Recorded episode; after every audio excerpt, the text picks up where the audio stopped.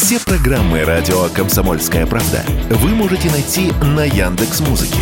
Ищите раздел вашей любимой передачи и подписывайтесь, чтобы не пропустить новый выпуск. Радио КП на Яндекс Музыке. Это удобно, просто и всегда интересно.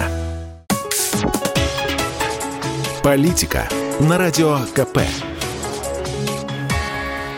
Владимир Варсобин для радио «Комсомольская правда». То, что любая палка о двух концах, сегодня подтвердил председатель Следственного комитета России Александр Бастрыкин. Главный следователь России вдруг заговорил о мигрантах, что раньше было темой экономического блока правительства. Напомню, что до недавних пор официальная Москва скорее приветствовала вливание дешевой рабочей силы в экономику, в особенности на стройке. Именно интересами крупных застройщиков и задачами выполнить срок возведения больших инфраструктурных проектов объясняется объяснялась необходимость возить побольше, ну, скажем так, иностранных рабочих. Так получалось дешевле для казны и выгоднее для бизнеса. Другой конец палки, о котором прямо предупреждали правоохранители, сейчас обнаружила и криминальная статистика. Бастрыкин сообщил, что за 22 год на иностранных граждан было возбуждено 4231 уголовное дело. По сравнению с 2021 годом количество таких уголовных дел увеличилось в три раза. Особую тревогу, цитирую, вызывает статистика по тяжким и особо тяжким преступлениям. В прошедшем году возбуждено 800 793 уголовного дела о таких преступлениях, как убийство и умышленное причинение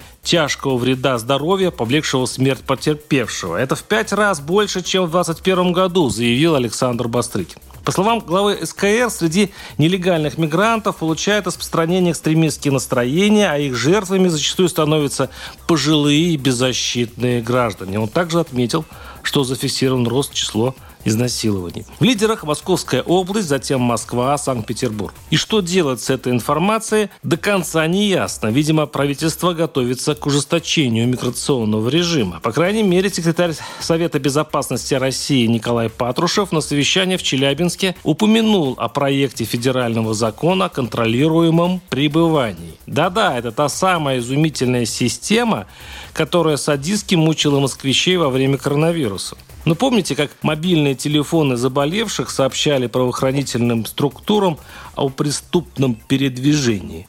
Теперь планируется установить подобный надзор за мигрантами, которые хоть раз попали в поле видения полиции, задерживались за административные нарушения, регистрировались в одних регионах, а работали в других, пытались получить российские документы через процедуру фиктивного заключения брака. Кстати, МВД России выявило в 2022 году около 400 таких мужей. Мера, надо сказать, интересная, современная и, главное, компромиссная, без ненужного для бизнеса, зарабатывающего на дармовой рабочей силе, жестоких антимиграционных мер. Варсобин, телеграм-канал, подписывайтесь, там есть все.